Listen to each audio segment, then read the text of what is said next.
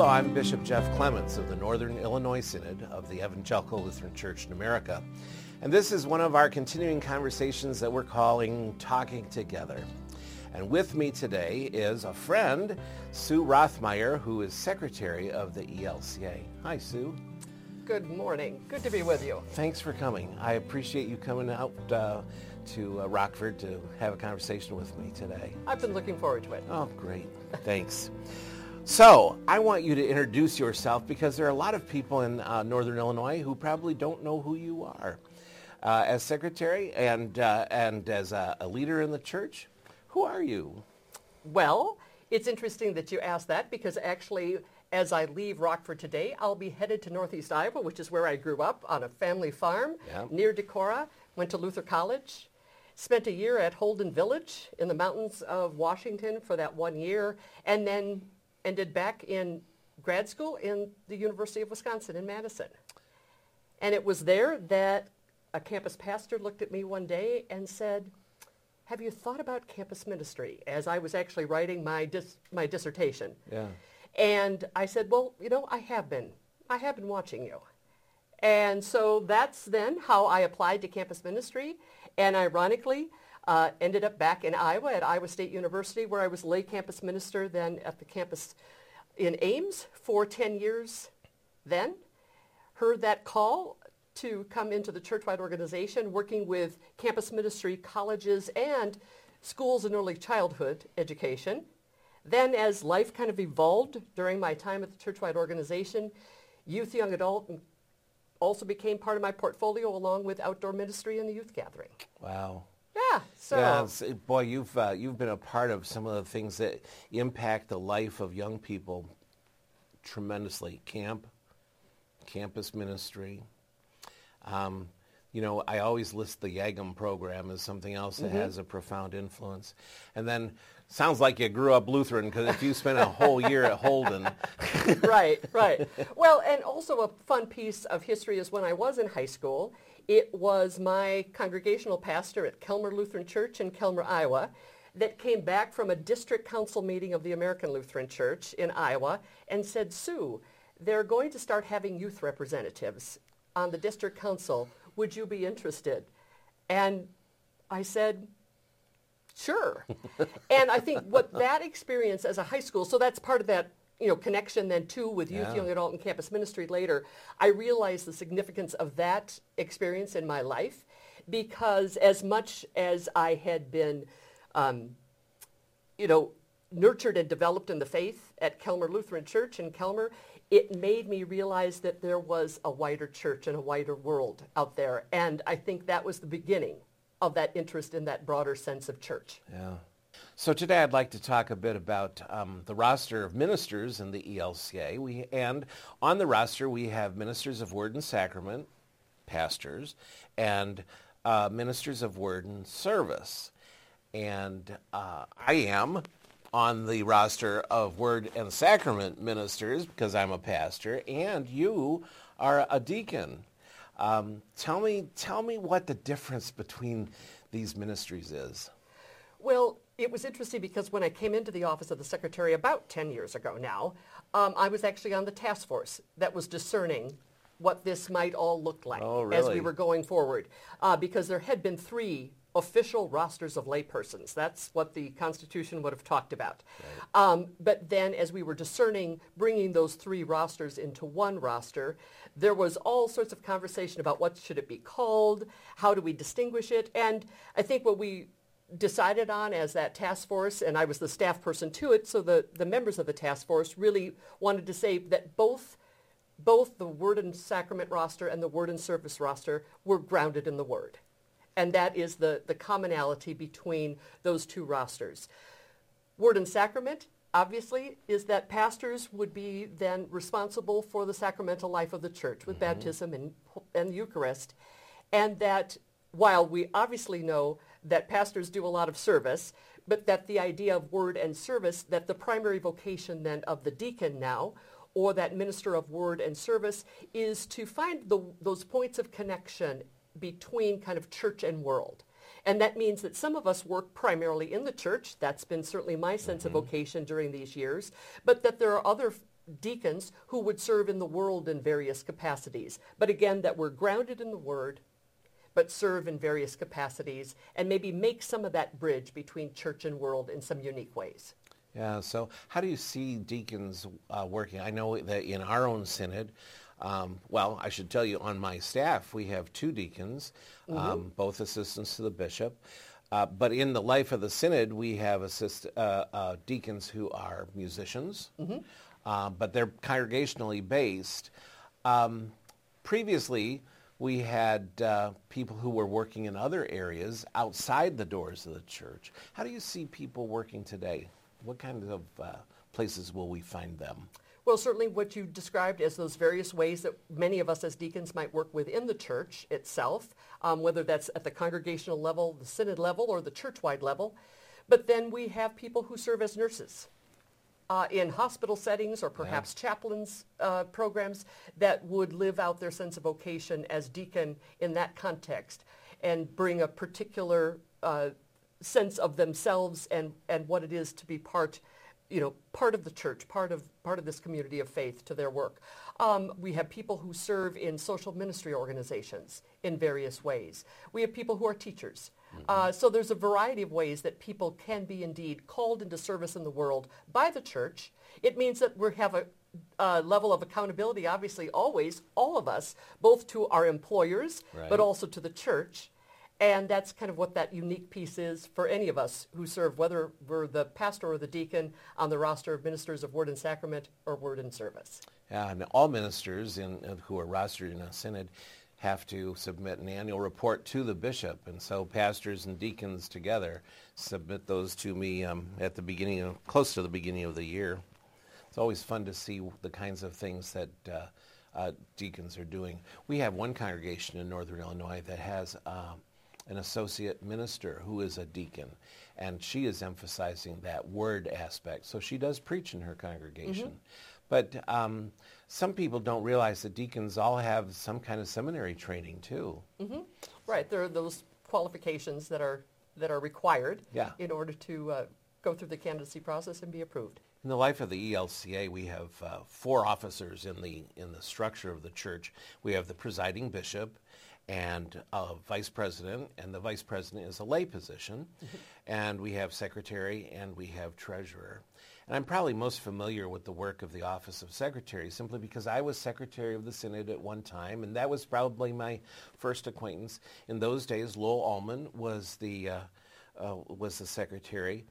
Um, his uh, his base of knowledge was a little scary to me, and I'll tell you a quick story. Um, I was sitting in uh, the first floor, out just outside of the chapel at the Lutheran Center. One time I was there for a meeting, and uh, I don't remember what year it was or why I was there. And Lowell walked by me. He was walking into the chapel to uh, retrieve something, and he said, "Good morning," and that was it. That was it. And then he came back, and uh, on his way out, he said, "What is your second middle name?" why would anyone in the world know that I've got two middle names? So the secretary of the church, I'm thinking suddenly, he knows the names of every pastor in the ELCA. This is a little unnerving. So I don't expect that of any secretary. But he was he was the first secretary that I worked with and, and had any familiarity with. And of course then um, we had David Swartling and Chris Boerger and uh, and you, and I was able to witness your election, which was a, a fine as far as I'm concerned, it was a great day for the church because I think so highly of uh, what you do and, and how you do it. Oh, thank you. So tell me, what is it like being secretary of the ELCA and what do you do all day? well, ironically, I too served as the first secretary of the Southeastern Iowa Synod. Wow. So I had a little taste of that uh, almost now 35 years ago as the, as the church was beginning. Um, so when I came into the office of the secretary, I too learned a lot about what that office was about uh, when I came in 12 years ago, um, 10 years ago, I guess. And so then now, you know, so many times we are, of course, the keepers of the governing documents of the church. That's, I think, what everybody kind of assumes. Constitutions and bylaws are us. right. Um, But we also have so many other pieces. And I know my predecessors, speaking of my predecessors in the role, um, many of them talked about the Office of the Secretary being a service unit to the whole church. Mm-hmm. And I mm-hmm. think one of the gifts of this role is being able to work with you and other bishops and the Conference of Bishops and being a member of that conference with you so that we um, can have that good collaboration about various matters. And some of those obviously include legal matters, um, our general counsel, associate general counsel, the legal team, as well as risk management. That's part of the office of the secretary. Also, as uh, you would well know, Bishop Clements, uh, the roster, not just talking about what their what their names are or all those details, but part of the reason that Secretary Almen would have had some sensibility is because we do have access and we maintain the rosters. You're rostered in a synod, but we maintain the two rosters of the whole church. So yes, we can look up those two middle names and, and be able to check on the spelling even of that and are asked to do that. So that piece of the roster work is a significant portion of what we do. And obviously we are the minute takers for both church council meetings, conference of bishops meeting, and now coming up in August, the churchwide assembly. Yeah. So that's a, that's a big task. Um, Another piece that people might not be as aware of is that we are the oversight for the archives for the church. So that's a separate building sometime. Love to have people come in and yeah, give them a I've tour. Been there. Yes. And we have two archivists on staff there. And so that is maintaining the history of the church and we get a lot of requests, but also it helps us look into the future because we can see where we have been and then that can often be helpful to see where we might be going. A lot of people don't realize, you know, that the ELCA came into being on January 1st of 1988, right? Yeah. I mean, we were constituted. We were constituted in, in 87. Right. Right. Right. But there's a whole lot of American Lutheran Church history that comes before 1987. Right, right, right. And so for those predecessor church bodies, that's what we do find in the archives. And it's just a, my first opportunity to go to the archives wasn't until I was serving in the office of the secretary and I was uh, part of their supervision. So I got to go out and meet them and work with them and out there. And it's, yeah, it's fun to see what the documents are that have been kept and stored and preserved yeah. throughout the hundred, you know, hundreds of years of of the Lutheran Church because we've we've got records going back, uh, you know, a, a, long time. And then the other piece of our work is that we also are the meetings team. So hmm. uh, meetings are us as well. Yeah. And so obviously that's been a very different uh, way of working these past two years during the pandemic. Uh, I think we've been able to help synods and others do some of that shifting as we've gone to a much more online kind of way of meeting. And we've learned a lot even though zoom can be tiresome. We've learned what a what a skill and what a gift zoom has been during uh, these past two years. And that's something that will continue. But also it's also been really good now to see some people coming back into the churchwide organization and being able to host them for various meetings and so been part of a couple of gatherings just here in the last couple of weeks so yeah uh, been good to to be able to be part of I've that really piece of missed work as well. people face to face. So have I. We're getting there. We're getting there. We are. We are. We are. Prior to my being elected bishop, I was on the synod staff for quite a few years, and uh, I thought I knew the office well. I did, probably as well as anybody. But being the bishop, you have some added responsibilities. The buck stops with you and um, there were a few surprises along the way. What about you? You worked in the office of secretary, then you were elected to secretary, and the responsibilities expanded exponentially, maybe. Um, what surprised you about uh, serving as secretary? Well, you know, you think you know constitutions and documents, and then you realize you really need to know them. And, and you know, so uh, a constitution is my steady friend. In fact, I'm kind of feeling a little lost that I don't have it uh, have it here with us today. But what I'm grateful for is even though there are there is that different level of responsibility, and um, and it is the role of the secretary to interpret the Constitution. I'm grateful for colleagues uh, in that office with whom I can confer and consult and make it a collaborative process too. Yeah. And that's what I'm hoping, you know, that that I think oftentimes the office of the secretary and the role of secretary is so much about rules and regulations. That's how people view it. But I also like to talk about another R, and that's relationships.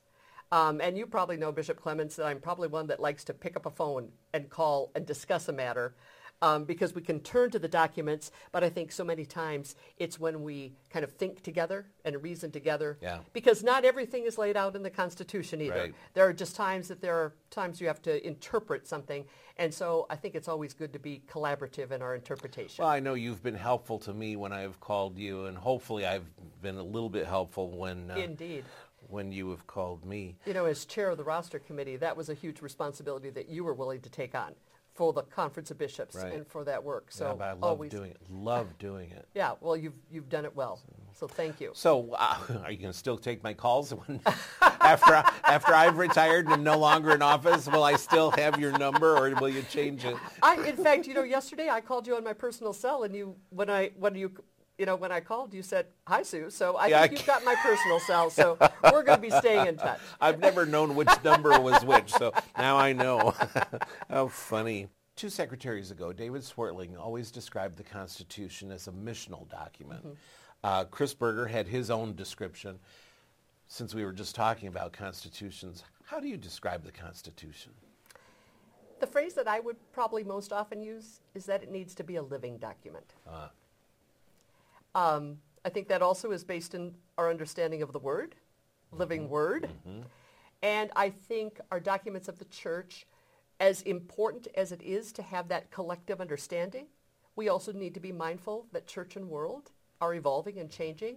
And so how do we appropriately and collaboratively make changes that are for the good and the health of the church? So that's, that's probably the phrase that you Yeah, I like hear that. most often coming out of my mouth. We've had a good example of that in the past uh, couple years because there were many congregations, not so much here in Illinois, but uh, many congregations had to make some constitutional changes so that they could have online annual Right, meetings, right. which they had not been provided for, were you know regulated by a state Right. um, statute or something. Uh-huh. So we've seen that Yeah. as an example, a kind of a simple example. But when you said what are the, some of the things you don't know, is when I came in during the pandemic, how much state codes helped us Yeah. where constitutions might have restricted us a bit more, but because state codes were allowing for those electronic meetings, then we could we could appropriately um, offer that as options to congregations. And one of the things that I really do enjoy doing, and we've learned to do it online as well as when I would be at synod assemblies or go out to a synod to do it, but that we would do webinars on the model constitution for congregations.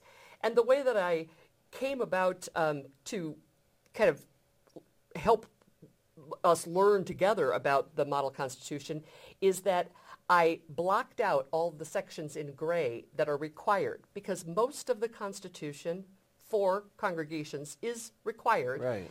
And what I try to say about that, it's required because it really is, as Bishop Eaton would talk about, it's how we're church together. And in fact, I think it talks about all four of her emphases um, those those common sections of the model constitution talk about how we're church, how we're Lutheran, how we're church together, and how we're church for the sake of the world. Right. And I think when people hear that, it's like, oh, it's not confining me. It's more allowing me to be in communion with all of those other congregations of the ELCA. And then how you choose to put together your congregation council or do some of your annual meetings, we provide model language for that. But that really then does rest with the congregation and then in good collaboration with the synod. I, um, I just love how our constitutions start with that statement of faith Mm-hmm. too, because that's that's the one thing that really binds us together. It's our faith. Right.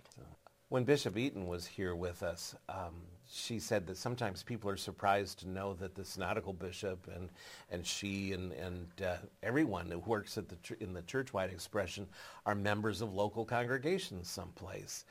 Um, I just got to ask you, what do you enjoy most about congregational life? I'm assuming you're a member. I am. I am Emmanuel Lutheran on the uh, north side of Chicago. So that's been my congregational home for many years now.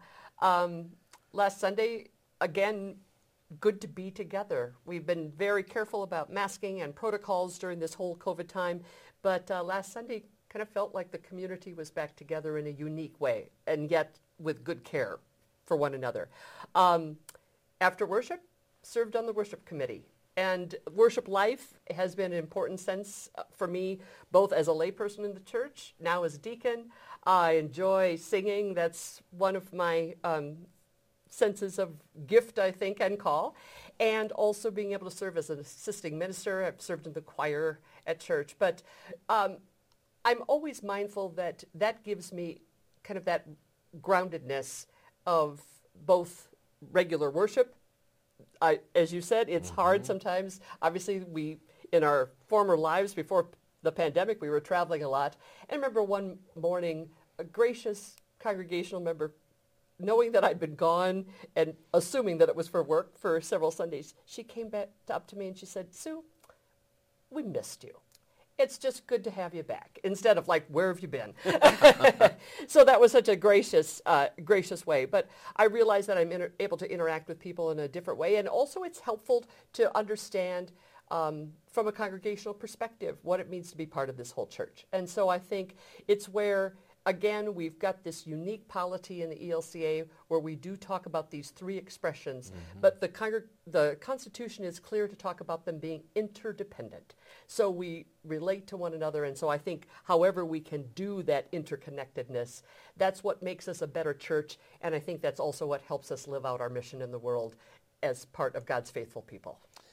I just think it helps so much that you understand that as well as anybody in the church and that you're able to explain that and express it so well to us.